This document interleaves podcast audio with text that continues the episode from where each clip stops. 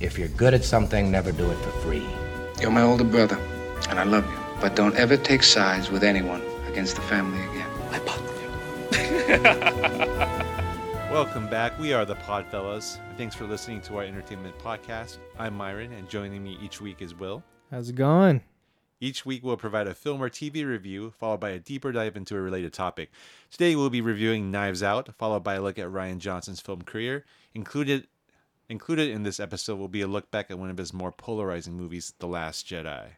So this is actually our fourth episode. How do you feel about it so far, Will? Hey, I'm, I'm, enjoying it. I'm liking it. Yeah, It's fun. It's a lot of fun, right? Oh yeah. Yeah, it is a lot of hard work, but I think you know this kind of keeps us accountable to stay up to date with all the great movies coming out. And I think right now is as good a time as ever since it's near the end of the year, and this is when all the big awards movies are coming out.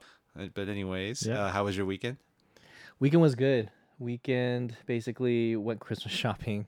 I know you probably did a lot of Christmas shopping. I think. Uh, I did zero Christmas shopping.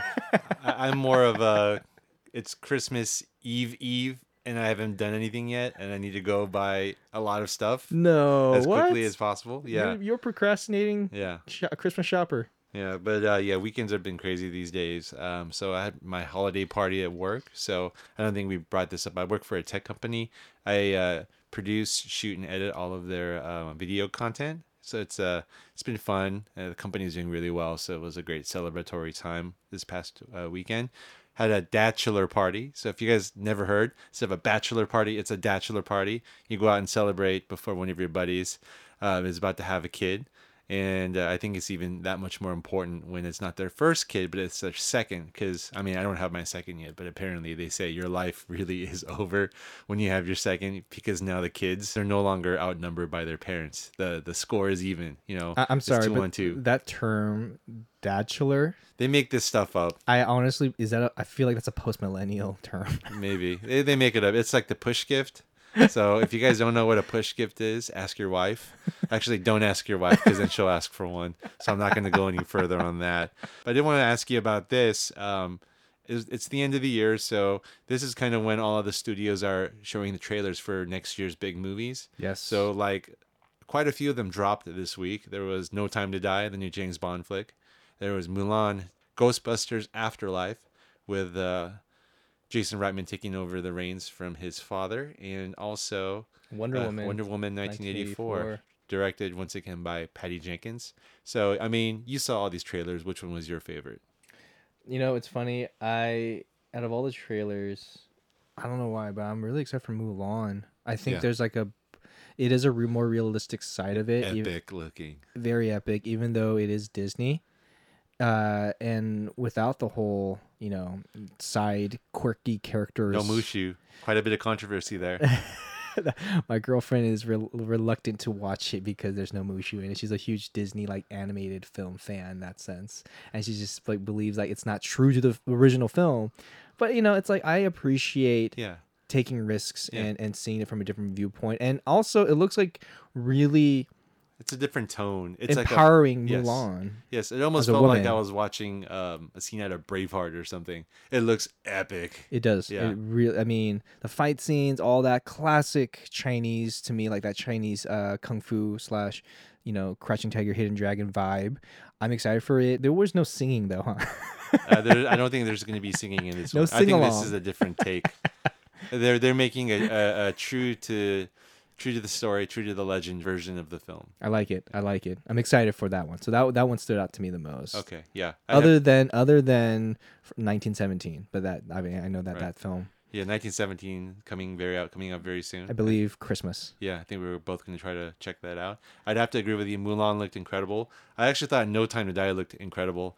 Directed by Cary Fukunaga. This version of James Bond seemed to be a little bit more rough around the edges, um, uh, not as stylish or suave. Uh, and I mean, Daniel Craig was considered to be the more brutish 007 compared to those that came before him. But yeah, this one just looks really, really, really fierce and rugged. So in other news, the Golden Globe nominations were just announced. Quite of a few nominations for Netflix, actually. Big congrats to them. So I mean, we both kind of looked this list over. What was your overall take on what you saw? I'm still surprised that that Ford versus Ferrari didn't get nominated for Best Picture. I Mm. thought that film uh, was phenomenal. Uh, it was great, and, and you know, I'm glad that that Christian Bale did get nominated. However, I, I I, don't know how I, f- I I'm not sure how I feel about it, but I feel like Matt Damon should have gotten also a nomination. What are your thoughts? I mean, I Yeah, I mean, Christian Bale had the showier role, Sure. so I'm not as upset at about the fact that Matt Damon wasn't nominated. I'm more upset about the fact that the movie wasn't nominated. It was just a really, really great film. it was so great. Yeah. Really well done. I, I thought that the, the cinematography, the story, the way they really carried the biopic of Carroll Shelby Yeah. and Ken Miles was brilliantly executed. Yeah, yeah. So I know you loved Once Upon a Time in Hollywood, and it got quite a bit of love from the Hollywood Foreign Press. What was your take on That that? so yeah, I was I I, I wasn't surprised that it was gonna get nominated because you know Tarantino he was, he was able to carry the story of like you know this idea of having it between oh it's a washed up actor and a stuntman's relationship and how they get through Hollywood all that stuff. But no that that plot twist was so good. And I loved Brad's performance in that. Mm. Hands down especially the scene where he had his dog and the Mansons who were there. It's very similar to Inglourious Basterd. It's kind of like It what you wish would have happened Yes. happens. But and the thing about you that satisfaction. but the thing about Inglourious Basterds, is like you like they, he gives you little tastes of it throughout the film. Yeah, yeah. this one, it was like All at once. all at once, and you just like there it is, Yeah. there it is. Yeah, great, great film. We'll be probably talking about that in a couple of weeks in our top 10 list. Yeah, But we'll yeah. get back to that in, in a moment. I'm glad they both got nominated. So Yeah, yeah, yeah. Yeah. What about you though? Yeah, I loved Rocketman. Uh, very underrated. So this came out hot on the heels of Bohemian Rhapsody, and I actually, this is just my personal opinion. I thought Taron Egerton was was better as Elton John than Rami Malek was as Freddie Oh. Mercury. He actually sang every single song. Um, he inhabited the part. He was absolutely incredible, and the movie was very different. Um, this was more of a musical, not so much a- of a biopic. So if you haven't checked out this movie, I, I highly recommend it. So the film got nominated as a Taron Egerton, rightfully so. And here's one of the biggest surprises of the year. Um, this movie about strippers, which looked absolutely terrible, ended up becoming one of the best reviewed films of the year. And as I was watching it, Jennifer Lopez was just on fire. She was incredible. It's like the last time I saw her this good was 20 years ago in Out of Sight. And it kind of reminded me how great of an actress that she could be. So, so kudos to her for that. In terms of snubs, uh, I have to agree with Will. I don't know why Ford versus Ferrari was not nominated.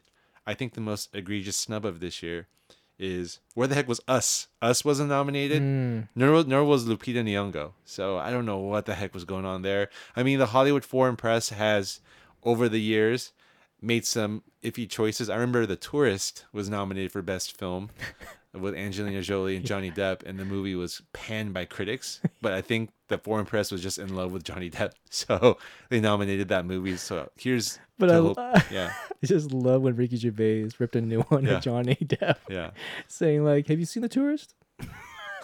and Johnny's like, mm, "Yeah." It's like, "Hmm, "Okay, well," walks off the stage. Yes, yes. I don't know if he's hosting it. I hope he is. That would be the best. oh, ever. I love Yeah. Ricky Gervais. But uh, yeah, hopefully the Academy does show us some uh, awards nomination love. So I mean, I well, if you look at today's this year's list, though, do you think that it was it was a pretty tough list to narrow down, or do you think that us and Lupita Nyong'o like that should have been Ford versus Ferrari like for sure should have been? Because when I'm looking at the nominations, it, it's pretty, it's a pretty good list. It is a good list. Um, Not like the tourist. I mean, I mean, Yeah. I'll, that, that was like that's like yeah, there there were some strong films. I, I don't think there's any film that that shines brighter than the others, but I think it, it's a good list. Hmm. Yeah. Cool. Anyhow, and now what? Actually, one more thing. I was a little bit surprised that The Farewell, which was a uh, United States-based film that takes place in China, I was a little surprised that that made the foreign language category. But hey, I'm just happy that the movie's getting some love as well because Awkwafina was great. The movie was great. So that was our look at the Golden Globes. Um, we wanted to kind of Oh, give you one a, more thing. Mm. One more thing. Yeah. Tom Hanks. Tom Hanks. Why is he in the supporting? Yeah, yeah, right. Why? Well, I I would have to I get, I is- get it. Yeah. This is just conjecture. I would have to think that number one, it's an easier category to get nominated in. So there, I mean, the studio has a right; they can push an actor for supporting or best actor. They could choose to push to have some someone nominated for a certain category. So I think they pushed for him in that category, in my opinion. And once again, I'm just theorizing because number one, it's easier, and number two, we talked about this in a review. Um, the movie isn't about him. He is the one that that kind of causes the change in the main character. But it sounds like an. It just seems like an oxymoron, though, right? Because he's on the face of uh, "It's a Beautiful Day in the Yeah. Neighborhood." You would expect Yeah. him to be that that he is the star of the show, very true. but really he isn't. So then it's like, well, okay, why put his face on it then? If it's called "It's a Beautiful Day in the Neighborhood" and have a different, you know, poster. yeah. That that doesn't really have to hint that oh yeah Tom Hanks isn't really the star of the Yeah. show of this film. I don't know. I don't know. It just sounds kind of misleading in the sense. Yeah. I think that if you're on the freaking face of a movie poster and like you are shown, like, yep, Yeah. and it's literally only him, you should be nominated as as best. Yeah, I guess actor. I guess they thought Matthew Rhys doesn't sell tickets. Tom Hanks does though, but Yeah. yeah, nothing against Matthew Rhys though. He was No, in he was movie. great. Yeah, Yeah, but uh, I guess. Anyway, I wanted to give you guys a quick look at what will be coming up in some future episodes. Next week, we will be doing a double review of A Marriage Story, written and directed by Noah Baumbach, which you can see on Netflix, and also Parasite, the South Korean movie directed by Bong Joon-ho. Now, I know that generally during our episodes, we'll do one movie review and then we'll do a deep dive into a related topic. But it's the end of the year. We need to we need to do some catching up on some of the movies that are that are coming out out there. So um, next week will be a dual review, and uh, we will be joined by a possible guest host. Uh, the week after, Will and I will be taking a look at Star Wars: The Rise of Skywalker, and then ranking the best Star Wars films slash TV shows. And then lastly, to finish out the year, we will be going over our top 10 films of 2019. We will be breaking that up into two episodes. During the last week of the year, we will review 10 through 6. And then um, during the first episode of January, we will be reviewing 5 through 1. And we will be joined by our compadre, our partner in crime, uh, filmmaker Andrew O. So, really looking forward to that. Hey. Anyway, on to our main review for the episode. Will and I had a chance to watch Knives Out this past week. It came out about a week and a half ago. It was great. It was I'm great. just getting right into it. It Yeah. was so good. Yeah, I think we're, we're both smiling right now because Yes. of uh, how much fun the movie was. But uh, here's a quick look at the trailer. I'm Detective Lieutenant Elliott, and this is Trooper Wagner. We just want to ask a few questions. We understand the night of his demise, the family have gathered to celebrate your father's 85th birthday. How was it, by the way? The party? Pre my dad's death? Oh, it was great.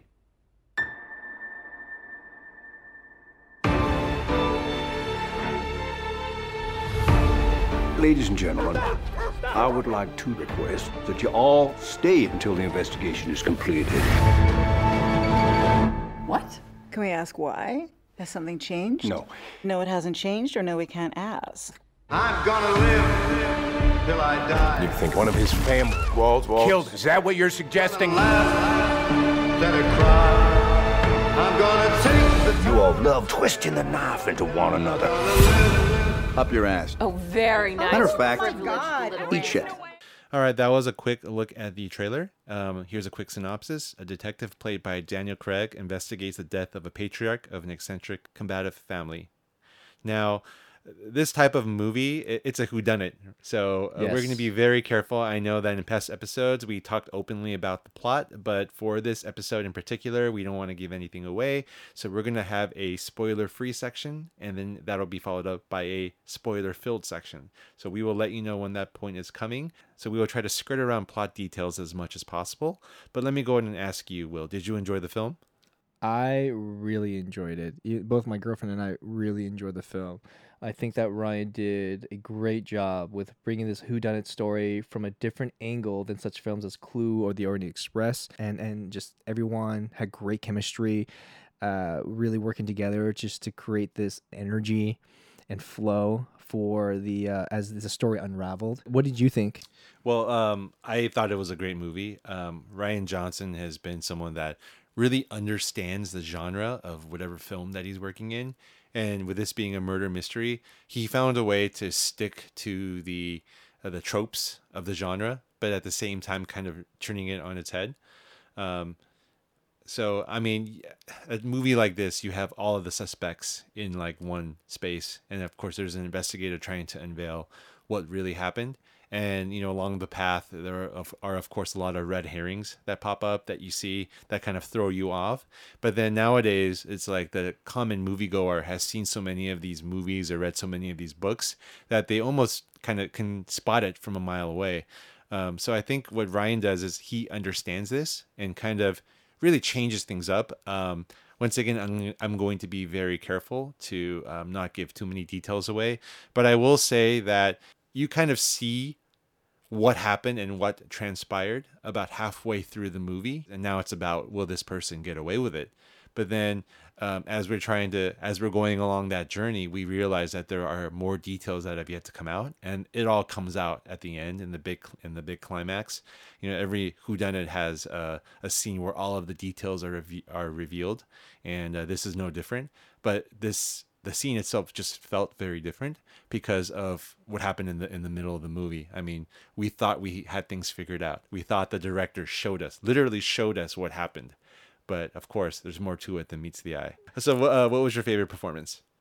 So my favorite performance in the beginning, I had to get used to Daniel Craig's character. it was difficult to absorb his accent. Uh, however, it did grow on me after I got the whole transition of seeing a British suave and tough James Bond Yeah. that everyone knows. I mean, he literally talked like a pre-Civil War general from the South, That's that and his character's name was Benoit Blanc. yes. So that Southern classic famous detective with interesting quirks, it was just it was fun and it was hilarious. I was able to just accept it and realize Yeah, it's a joke. I think he knows it's a joke, and we're just being lit in on it. Yeah. and it's okay to have some fun. it, it was just well because he's the thing the thing is he's in a suit and James Bond is always usually in a suit and the way he It's looks a different suit. He's like wearing a tweed suit. yeah, with with like paisleys Yeah. like paisley tie Yeah. and the, but the way he just looks at the suspects and, and interrogates them he still has that James Bond Yeah. you know persona and feel at the Yeah. same time but then when he starts talking it, everything goes out the window and i'm Yeah. just like okay Yeah. I, I thought it was great it was a lot of fun to watch what i enjoyed also was just every character's idiosyncratic characteristics Oh yeah, yeah. They were all very distinct. super distinct. I've never seen Ana de Armas, um, who plays Marta, in any other film other than Blade Runner 2049. But I thought she was really lovely in this film. Yeah, yeah. And even though she played it innocent and pretty much normal, had a pretty much normal personality, I love the fact that Rian gave her like that one trait that made her. I think we can give it away without giving too many details of the plot away. Basically, Ana de Armas plays Marta Cabrera, Mm-hmm. who uh, play who is essentially uh, Christopher Plummer's um, housekeeper, nurse. nurse. Yeah, yeah. And Christopher Plummer was the patriarch of the family. She has this interesting character quirk where she can't lie without throwing up. It makes her sick to her stomach, and she will literally throw up on the spot. That that just made it Yeah. so it, it really helped blend in And with it- the rest of the characters. and it also made her the the moral center of the movie. You had all these ridiculous, eccentric, out there characters that all wanted something, and then here we had in the middle of it all a, a plain Jane girl. By the way, I have to say that it's very hard to make someone like Ana de Armas look like a plain Jane, but basically making her the the moral center of the movie was very interesting. Yeah. it, it was brave casting. And I thought it paid out because she was very good, the best I've seen her, and she also got nominated for a Golden Globe. Yeah, It's good for her. But other than her, though, what else did you like about it? Well, like you, I really loved Daniel Craig. He was just completely ridiculous and outrageous, Yeah. and uh, it was hilarious. I just, did. I was literally Crumbs laughing. afoot. Yeah. I don't know. I have now, why would you think you could get away with something like that? I have eliminated no suspects. That's that's what he says. yes, and uh, Christopher Plummer was really good. I mean, He's still got Yeah. it. He's always got it. I, I mean, uh, it's like once again not giving anything away to, Mhm. to say that he dies at the beginning of the movie we have to figure out who did it. But he, with whatever scenes he had, he was he was absolutely great with. Man, Yeah. I loved him in National Treasure Yes, for the small part that he played. yeah, he's a very handsome man. He's still a handsome man. Remember him in Yeah. Sound of Music? yes, You're in a room with some handsome men too. Yeah, handsome man. no men. Thank you. Appreciate that. I wasn't talking about you. Just kidding. I knew it. Just kidding. Two handsome men here. Uh, Yes. We love we to have fun. faces meant for radio, though, unfortunately. All right. Favorite scene, Will? the beginning of the interrogation scene where the three investigators are placed strategically in the composition. Like, Yes. I love the weight and the geometry of how it was balanced. And um, my favorite director is Akira Kurosawa, and it basically reminded that composition reminded me of uh, Kurosawa's film The Bad Sleep. And the the way I get captivated by a scene or a shot is just how you can be very clever with how you compose it and not cut away. The only thing that there wasn't anything of in that composition was movement. Because in the Bad Sleep with Akira Kurosawa, he's playing with angles and and keeping the camera moving to to basically give you a moment of uh, claustrophobia if the scene calls for it, and then backing it up to give it breathing room. But the way how just this simple locked off shot between um, uh, Blanc and the two other investigators interrogating each suspect. Yeah. So basically, we see the great. we see the police officers interrogating And they're all- the yeah. uh, Thrombeys, but then we don't really see Daniel Craig in the background. No. until it's revealed. But he's right there, Yeah. and when you notice him, like Yeah. you just feel like the composition is just Yeah, so well It- balanced. that was a great scene. Yeah. I love that. Yeah. yeah. What about you? Um, there's this one scene in particular. It's more of kind of a lighting trick, but uh, there is a scene where uh, Marta.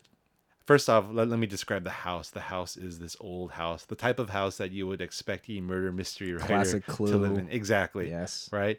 And then uh, Marta needs some air. She goes outside, and there are lots of shadows around the house. So you see her step out into the the night air, and then in the shadows behind her, we see a lighter ignite and then a cigar lights up. Oh, yeah. So we see we realize that Daniel Craig's character Benoit was there the entire time, and then um, his face is now just slightly illuminated by the tip of his cigar. Very noir. Right, and then he leans forward a little bit, and then there's some more ambient lighting from the house, just perfectly kind of outlining his head, um, the side of his face, and then he proceeds to then start asking some probing questions to Marta. I just thought it was very clever how that was framed. Those and are how that was lit as Yeah. well.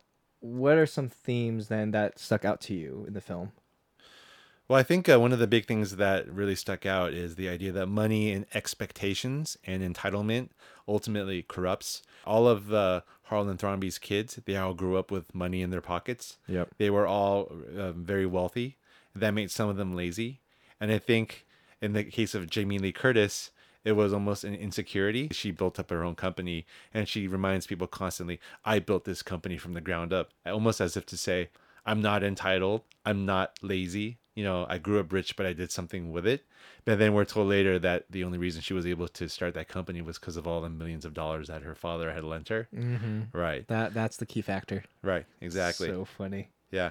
And then, you know, compare that to someone like Marta who whose parents are here illegally and she's working as a nurse to support her family and she is like we said before, the moral center of the movie. Yep. Right. I mean, I have to agree with what everything that you said. Basically, I had the same idea. Uh, greed, entitlement, expectations, and selfishness being the core when, you know, one is born into a fortunate situation. Just money is the root of all evil. Sad, really. It's really sad to see as as old as they are and thinking that they contributed something. You have Harlan Thrombey who started this book series from nothing, right? He he's a rags to riches classic story. You you you know when you're born into something like that, it's really hard to know the value of a dollar, the value of hard work. Yes. That Mart said then, like you said, is the moral compass, is to kind of like that balance of knowing what it really looks like, how to work hard and earn money, basically. Yeah. Yeah. So All right, so I think we're going to go uh, into the spoiler section of our film review very soon. But before we do that, Will and I like to rate our movies out of five stars. Five stars is movie perfection. We're talking Godfather, Dark Knight level type stuff. Uh, four stars is, I, I would say, Oscar nomination worthy, right? Yeah. Uh, three is a good, decent movie. Golden Globe, Yeah. Two is okay, some watchable moments. and MTV one, Movie Awards. Yes, and one is uh, People's Choice. N- oh, I was gonna say Nickelodeon. uh, Nickelodeon, like you get slime when you Kids' get your Choice award. Yes, Awards. yes. so, Will, What is your verdict? I give this four out of five stars. Hmm. I think it was a great whodunit story from a different angle, solid cast and characters, and great plot twists. Uh, it kept me on my toes and was so fun to watch. Yeah, yeah. I have to agree with you. I also give it four out of five stars. Solid story with a lot of different characters that were all very distinct. They all had their own little uh, physical or mental quirks and plot elements that interweave into a very entertaining, funny, and surprising yarn. Highly recommended. Yes. we are now going to get started with our spoiler filled section of our film review. So I think we're going to kind of just get right into it and reveal a major plot point. So we see about an hour into the film that uh, Marta Cabrera, played by Ana de Armas, did have a hand in killing Harlan Thrombey. Essentially, like we said before, she plays Christopher Plummer's nurse. And uh, when she is administering his daily dosage of medications, she gets a certain medication mixed up with the morphine that she's supposed to give him. Instead of giving him three milligrams of morphine, she gives him a hundred. And when she realizes this, she knows that she, that he could very well die, and that she tries to Oh, call. he is gonna die. Yeah, he is gonna die. 100 milligrams. Yeah. There's no chance. Yeah, you're you're gonna float off into never never land at that point. But basically, when um, she finds this out, she uh, offers to call the ambulance, but he says no. There's not enough time. Um, I'm gonna die, and there's nothing I can do about it. But if if they catch you, then you know you're gonna go to prison, and they're going to you know do something with your family who is here legally. You have to think about them. So this is where uh, Christopher Plummer, being the theatric uh, book author, uh, a writer of murder mysteries, decides to cover up his accidental death with a suicide. It, it was a very endearing scene. It was. I, I really genuinely love that scene too. Yeah. Now that I, entire idea could have come off as a little bit okay. Come on, would he really kill himself to protect someone else? But the way it was acted, by the way, Christopher Plummer was perfect in this scene because great. he was just talking nonstop, and then we can totally see why Marta was distracted by him and what and the things that he was saying. And in that moment is when she mixes up the drugs. All right, so let me ask you: uh, at any point did the film seem predictable? Did you ever feel like you had things figured out? Were you right? Okay, so I, I did have a feeling Marta was framed. I, I mean, I mean, we saw her do it though, right? well, okay, we we do see her do it because I mean, the only reason why I fe- Accidentally, a- accidentally, right? But the reason why is because for a nurse to make such a mistake, like accidentally giving the wrong dose of medication for how long she's been taking care of Harlan, it seemed too easy for me. Mm-hmm. I just right off the bat thought, okay, there's something off. Um, Okay. However, however, though, I, I still wasn't sure and kept going back and forth with thinking maybe she actually didn't realize she gave the wrong medication because once the case of her trying to cover it up came into play, that was when I was hooked and wanted to see how she'd be able to get away with it. And also being the viewer, knowing she was the potential murderer. I loved the fact that, okay, this is the angle that I'm talking about that Rian took, where I was like, Yeah, this is where he takes the the old idea and puts it on his head. Exactly. He says, "Okay, Flips she did it. kill him." Yes. Yeah. And, and well, Yeah. that yeah, and that was for me thinking I, I kind of hope she did, but I like the fact that I'm going back and forth with this in my head. Yeah, I thought it was very interesting to to kind of make the moral center of your movie the person that accidentally kills the main character, the Yeah. one that actually starts off the entire movie. Yep. So I thought, wow, this is interesting that he did that. And I thought, okay, this is really cool. This is different enough. So I was like completely disarmed to the point where I just thought thought that this would be a movie like, oh, is she gonna get away with it now? But I think we were both proved wrong. It was the classic case of storytelling where it's either the audience knows all the details and the mm-hmm. characters in the film don't, or the characters know a lot more of the details and the audience have to figure that out. Yeah. So here in this film, I, I would say that we see the movie from Marta's perspective in Yeah. that we see everything that she sees and only what she sees. And we're there with her Yeah. to figure out how she's gonna get away with this. yes, yes. And I love that Yeah. kind of. It's fun. right, right. What about you though?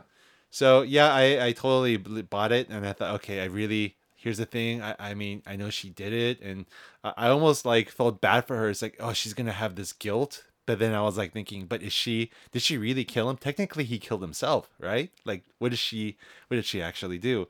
But then, of course, it, there was that whole speech that uh, I was dying when uh, when Daniel Craig's character uh, Benoit was like, this is like a a donut with a hole in the middle yeah. but and and the realization that marta uh, about what you did we would think it would fill that hole but what if that donut hole had another hole in the middle? And I was like, what are you talking about, dude? I'm that not a donut had a hole in it. I'm sorry, that's a bit too country. Wow. Sorry. it was just hilarious. Yeah, that that whole speech was so funny. Right. Didn't really make much sense, but that was the point. Right. So what's hilarious is uh, when we think we have everything figured out, and when uh, Marta reveals uh, through guilt and through a series of uh, consequences that occurs through the movie, when she reveals to uh, Benoit that she was in fact the killer, it's kind of like I'm sitting here thinking, okay, Daniel Craig's character didn't really figure anything out. People just told him what happened. Like, what kind of a private private investigator is he? As mentioned earlier, that he is like the greatest living private investigator on the planet, right? And then it literally comes out in dialogue as I was thinking, this guy's an idiot, right? Uh, Marta actually says, "What kind of a private investigator are you?" But then, of course, we have that big private investigator moment at the end of the film where we realize that not everything is as it seems. Right? So so then let's let's talk about that. Let's Yeah. talk about the end. yes, let's talk about the end. Was it good? Was it satisfying? The end was very, very satisfying. This is where it gets tricky because because as we talk about it in a podcast, it's going to be very hard to describe um, what actually happens and what is revealed. We will do our best um, to explain it. Uh, so basically, it turns out that Marta did not give Harlan the wrong medication. It turns out she gave him the right medication. Dun, dun, dun. Right. I was about to go dun dun dun, but that's not. so it turns out that on the night that Harlan um, committed suicide, uh, he revealed to his grandson, played by Chris Evans, that he was going to cut all of the Thrombeys, all of his kids, all of his grandkids out of his will.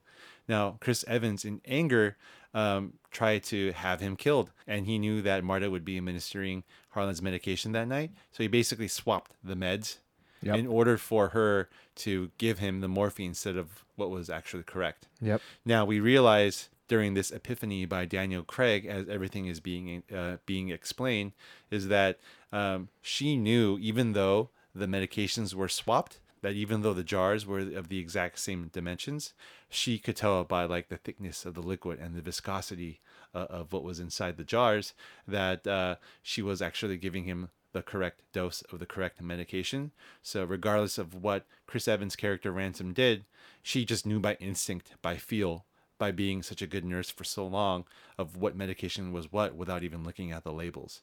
So what made me hone in on Chris Evans' character in Ransom being the main suspect of Yeah. the murder, Mhm.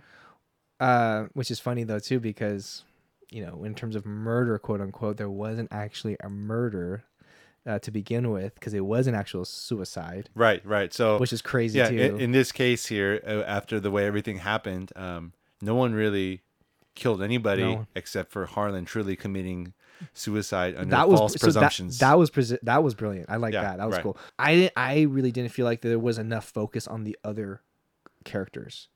Uh, they just really pointed out their issues and, and, and their wrongdoings Right. with abusing So, so I guess wealth. you have, if there was a flaw in the movie, it might be that um, we meet all these characters early, but uh, Chris Evans's character, we meet him about halfway through, and all of a sudden he becomes a major plot point in the movie. Yeah, and I feel like that that sh- you know that that the the other character should have been involved a bit more Yeah. to kind of throw us off. Yeah.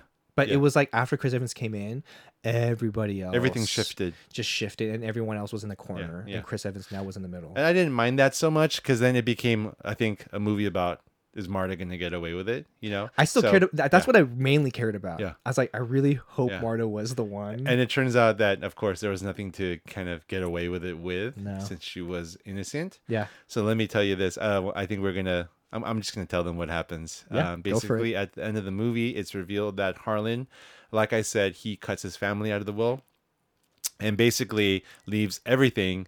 Um, all of the money from his books, his publishing company, all of his money, the house, he leaves it all to Marta. was that predictable though to you? Did you kind of see that coming?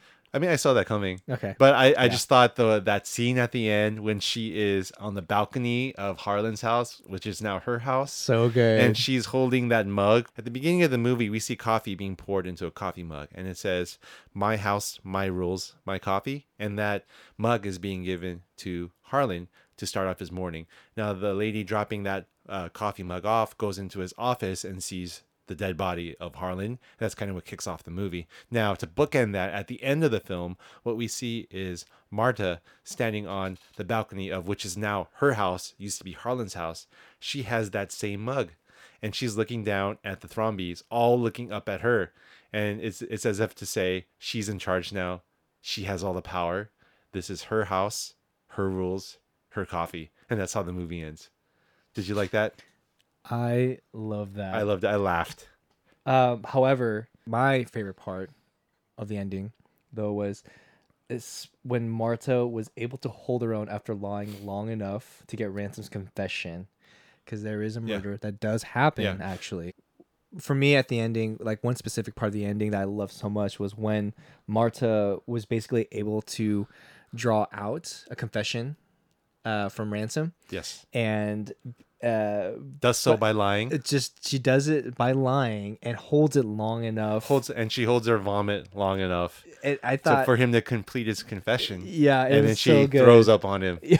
It's a great comical Yeah. yet very uh, satisfying visual at the end of the movie. And I and I like I said, I did have an initial feeling that Ransom had to do something with the entire situation Yeah, itself. Yeah, very well written um, by a writer director who has a full understanding of what the genre uh, of murder mysteries should be like, uh, how those movies play out. He changed it up just enough to uh, make it different and to keep us guessing and keep us on our toes. So, yeah, Did a great well job. Done. Well done, Rian Johnson. Rian Johnson did a good job. All right.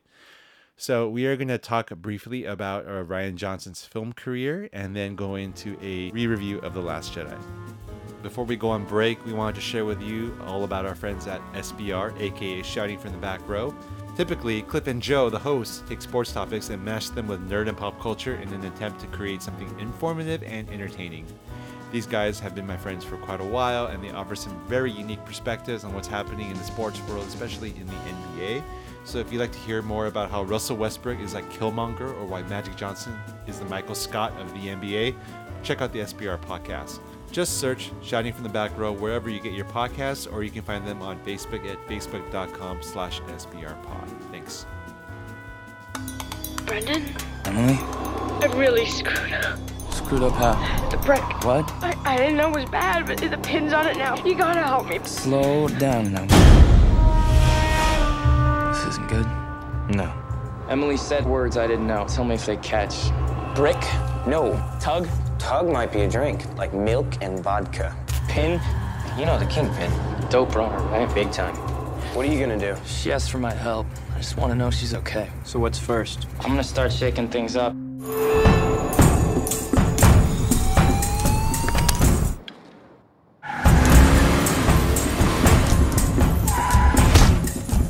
So you didn't know this boy? No, sir, never seen him. And he just hit you. He asked for my lunch money first. Good thing I brown bagged it.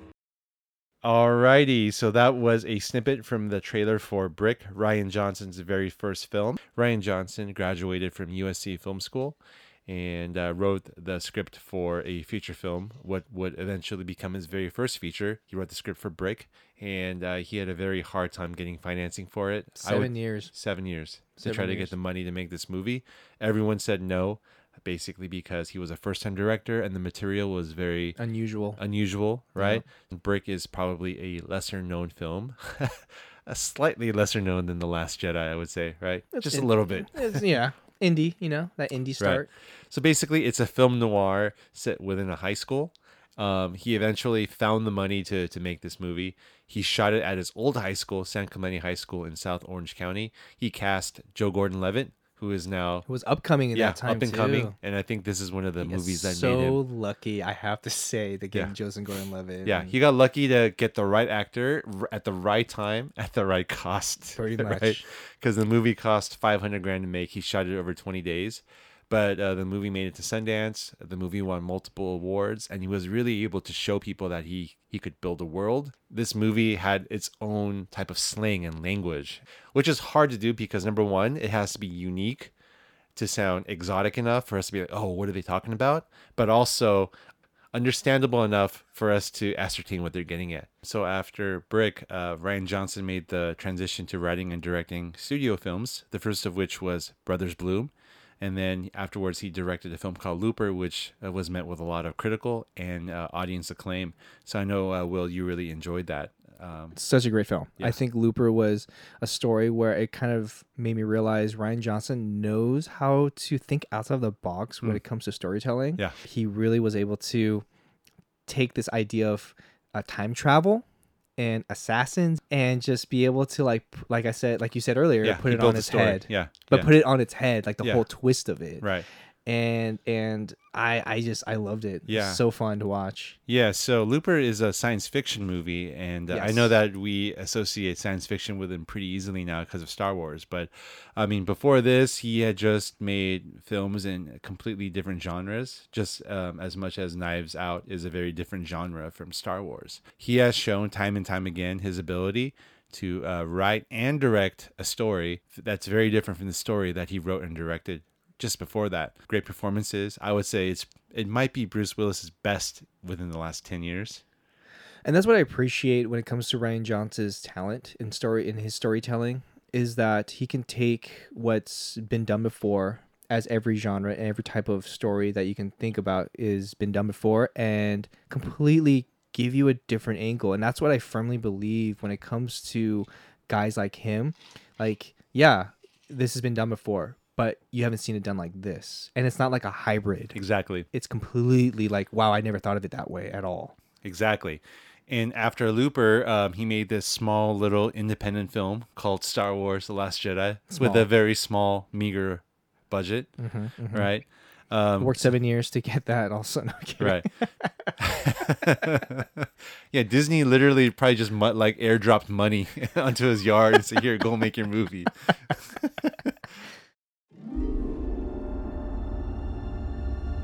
When I found you, I saw raw, untamed power. And beyond that,